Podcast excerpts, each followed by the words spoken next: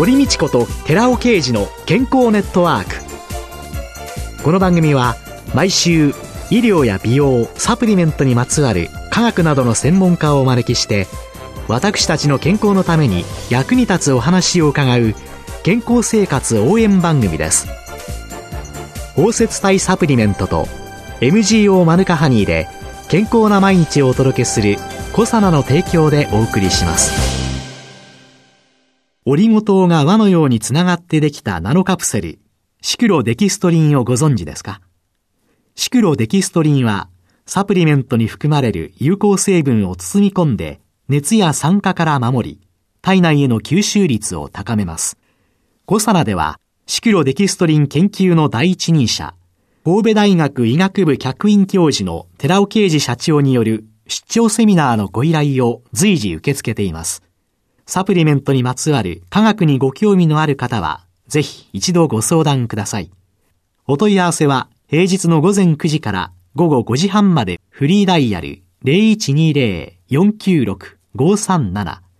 フリーダイヤル0120-496-537寺尾刑事のシクロデキストリン出張セミナーのお知らせでした。こんにちは。堀道子です。今月はエコノミストの門倉隆さんをゲストに迎えてお送りしています。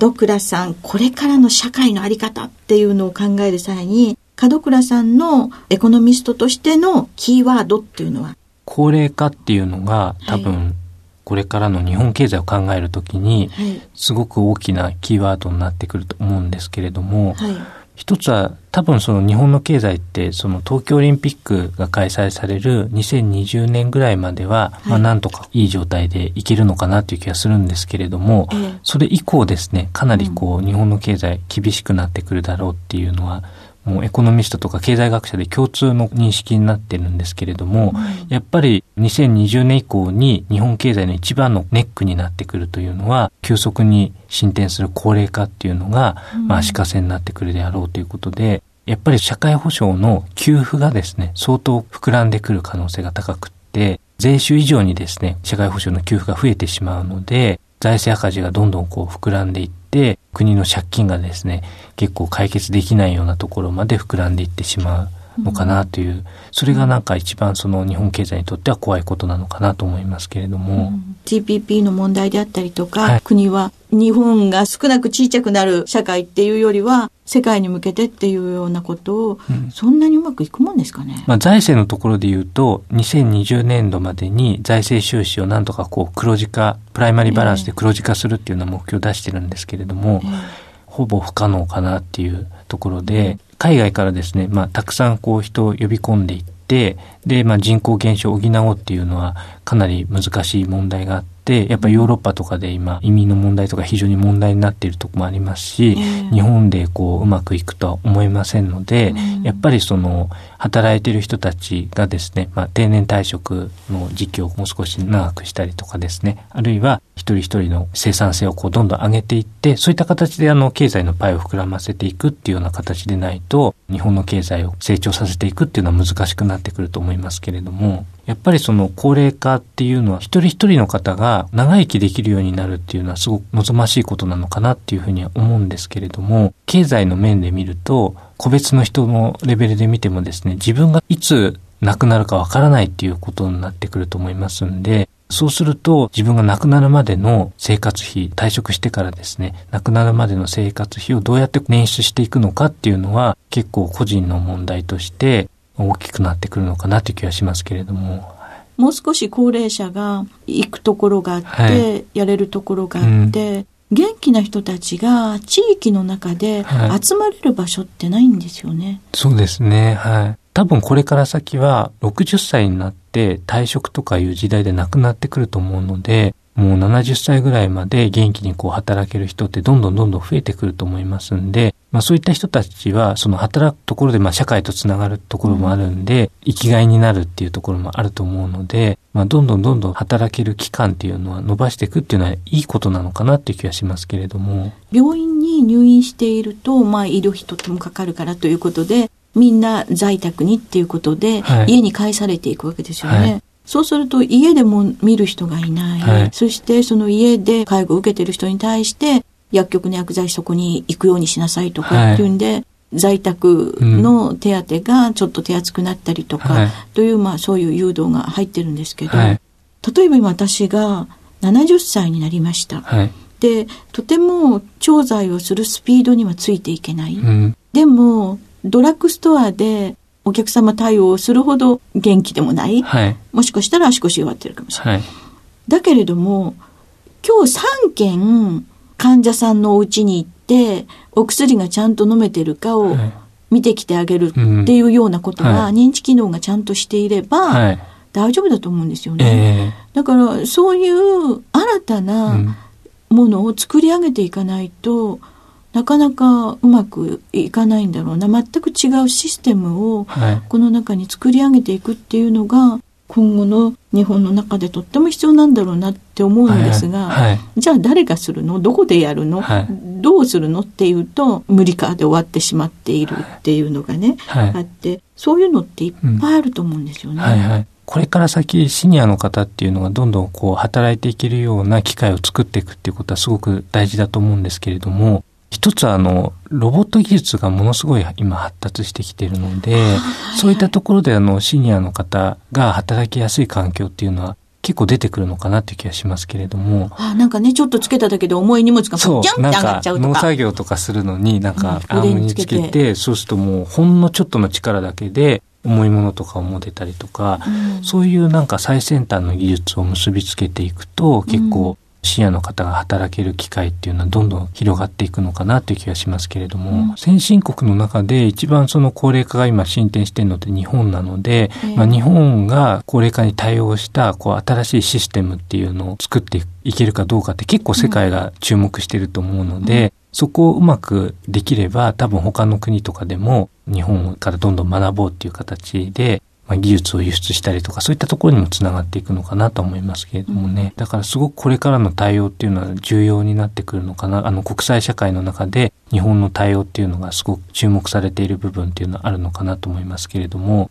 ただやっぱりその、今、まあ、現役世代の方は、将来、やっぱり不安に思ってらっしゃる方多いと思うので、寿命も多分100歳以上生きられる方、生物学的には120歳までは人間っていうのはこう生きられるんじゃないかって言われてますけれども、これからどんどんそれに近づいていくっていうことなので、退職した後の期間がもう非常にこう長くなってくるので、やっぱりその、ある程度こう会社を辞めるまでに、年金だけではちょっと不安なので、貯蓄をある程度は持っていないと不安な方っていうのは多いと思うんですね。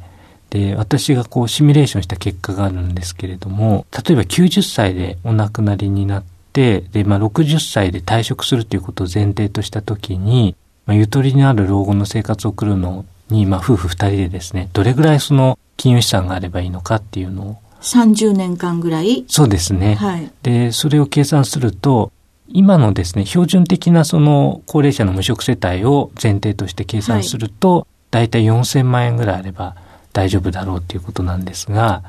4000万円ですか？はい。ただそれはですね、平均的な世帯なので、毎月の支出がだいたい26万円ぐらいなんですけれども、現役世代の人にアンケート調査を取ると、やっぱりゆとりのある老後の生活を送るには、だいたい月に夫婦で2人で36万円ぐらいは使いたいっていう願望がありまして、えー、まあ、それを前提に計算すると7000万円以上は貯金が必要だろうっていうことになって、ただこれもあの、介護とか医療の部分で、まあ、もしもの時の備えということで300万円ぐらい計上しての話なんですけれども、おそらくこれから先は健康保険の制度ですとか介護保険の制度ってかなり制度の維持が難しくなってくると思うので、自己負担の割合って相当高まってくるのかなという気がするので、やっぱり1億円ぐらいはないと結構厳しいのかなという気がしますけれどもね。60歳の時点で理想として言えば。我が家の貯蓄額と、はい、今の私の年齢を考えると、はい、なんかお先真っ暗な気がしてきたので。でもまあ、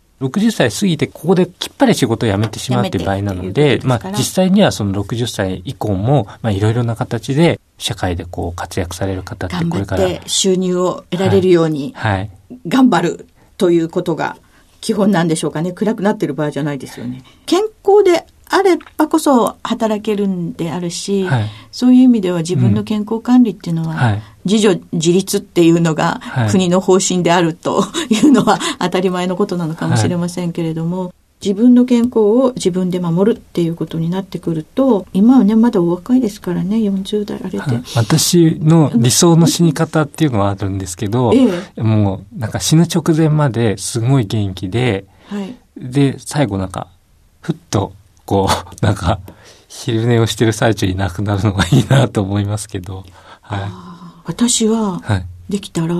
私の母のように死にたいなと思っておりまして、はい、どんな？がんだったんです。はいはい、で最後の1か月入院をして、はい、注射をで、まあ、痛みをコントロールして、はい、だけど1か月前までは普通に元気に普通に生活そうなんですか。本当に普通に生活をしておりまして、はい、で、まあ、病気が病気だからということで、田舎から私のところに来て一緒に住み、孫たちと生活をし、時々岐阜の実家に戻りっていうのをしながら、そして最後の1か月だけ、それで自分の葬式の仕方から何から全部伝え、はい、葬式のおまんじゅうをいくつ用意しろまで、はい、遺言で残し、ってい。うことがあった。はい、で、祖母は100歳のお祝いをするというので、はい、みんなが集まった翌日に亡くなりまして、で、その日もお風呂に自然に入り、だから100歳まで行けばぽっくりでもいいんだけど、今死んじゃうと、ちょっと隠しとかなきゃいけないものとか見られちゃいけないものとか、はい、いろいろあるから、はい、まあ死んだらわかんないからいいのかと思いながらも、えー、そして家族に、私たちはこの人を世話したんだっていうね、はいはい、満足感を与えて死ねたらいいなとかっていうね、そんなあれなんですけど、でもそうやるためには、門倉さんは歩き？はい、そうですよね。やっぱ未病って言いますか、その、自分で病気にならないようにいろいろ、私多分足りないと思いますけど、まあ一応。でも筋肉鍛えてらっしゃるわけですよね。はい、まあでも見せかけの筋肉 あったりしますけど、はい、でも筋肉一番大切ですよね。あ、そうですか。はい。あの、これからのね、高齢の中で一番は筋肉量の低下ですものね、って筋肉のない私が言うのもなんでございますが、だから筋肉を鍛え、よく歩き、そしてフェルメールで、心を癒し、愛犬に癒されという、はい、そういう生活。あと何かやっといた方がいいことってありますかね？私なんか。いやこれぐじゃないですか。大丈夫ただもう少し、とても綺麗な女優さんと比較しないで、はい、結婚相手はもう少しハードル下げた方がよろしいんじゃないですか？っていうことなんですけれども。そうですよね。今後もテレビのバラエティにお出になる予定ですか、はい、まあ今後も出て、最近あの、テレビ東京、お散歩の番組に今度出るようになって、結構それ運動になっていいなと思っているんですけど、はい。あ、いろんなところを歩かれるそしてお店を見たりとか。はい。で、この間、あの、坂木原郁恵さんとこう一緒に歩くっていうやつなんですけど、えっと、ことどい通りってあの、根津とかの方を、こう、何キロだろうあれ ?2 キロぐらいあるのかな？それをなんか、こう、いろいろ寄り道していったりするんで、結構朝の10時から夕方の6時半ぐらいまでずっと歩いていったりしてるんですけど、はい、今はいい季節ですけど暑くなった時の体力を。そうですよね。暑くなったらちょっとお休みしようかなとか。いやいやいやいやいやいや。6月以降のイベントその他に何かありますか、はい。まあ、講演会がいろいろありますけれども、どこで講演するかと忘れちゃいましたけど、あの、都内で講演することが多い。あとは、6月にあの、本、必ず誰かに話したくなる経済学っていう本を前にあの PHP 研究所から出したんですけれども、えー、それのなんか文庫版が6月ぐらいにまたちょっと加筆して必ず誰かに話したくなる、はい、はい、タイトルがですね今度大人の経済学ってちょっと変えて、はい、大人の経済学、はい、ぜひ皆様お読みいただければと思いますしお散歩の番組も楽しみに拝見させていただきます、はい、ます。どうもありがとうございました今月はエコノミストの門倉隆さんをゲストに迎えてお送りしました。ありがとうございました。ありがとうございました。続いて寺尾刑事の研究者コラムのコーナーです。お話は小佐奈社長で神戸大学医学部客員教授の寺尾啓二さんです。こんにちは、寺尾啓二です。今週は先週に引き続き、健康に良いもの悪いもの老化の原因は生体内タンパク質の糖化というテーマでお話ししております。生体内に良質のタンパク質を維持できない原因、その二つ目です。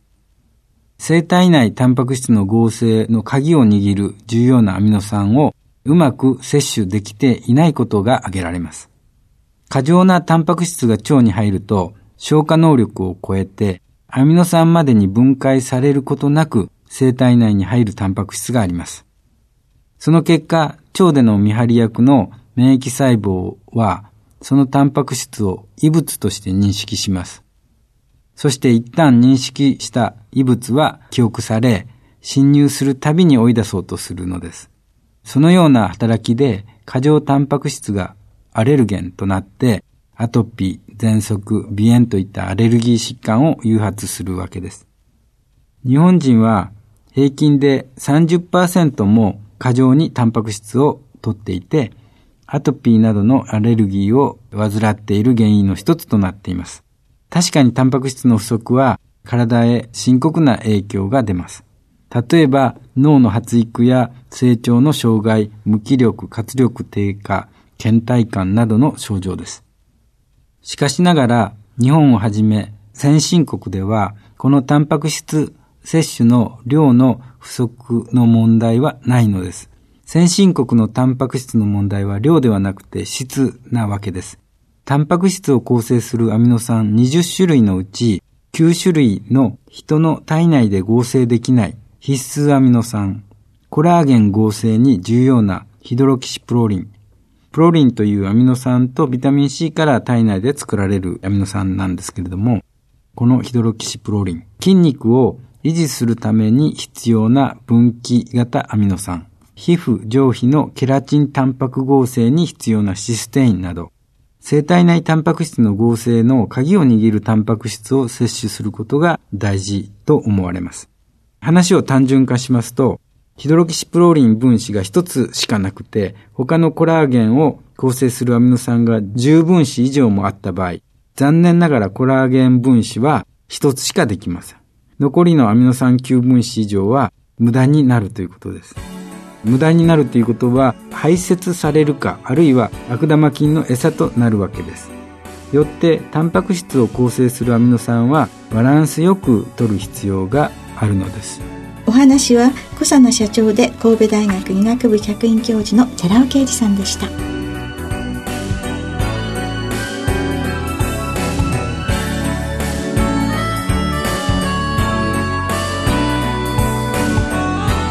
ここでコサナから番組お聞きの皆様へプレゼントのお知らせです。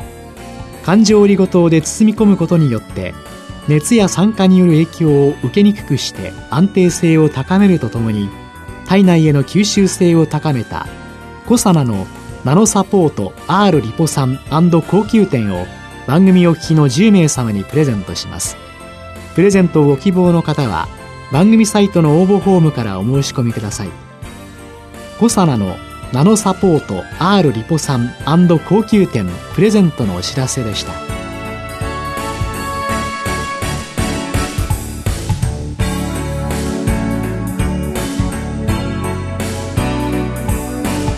堀道子と寺尾啓二の健康ネットワークこの番組は包摂体サプリメントと MGO マヌカハニーで健康な毎日をお届けする「コサナの提供」でお送りしました。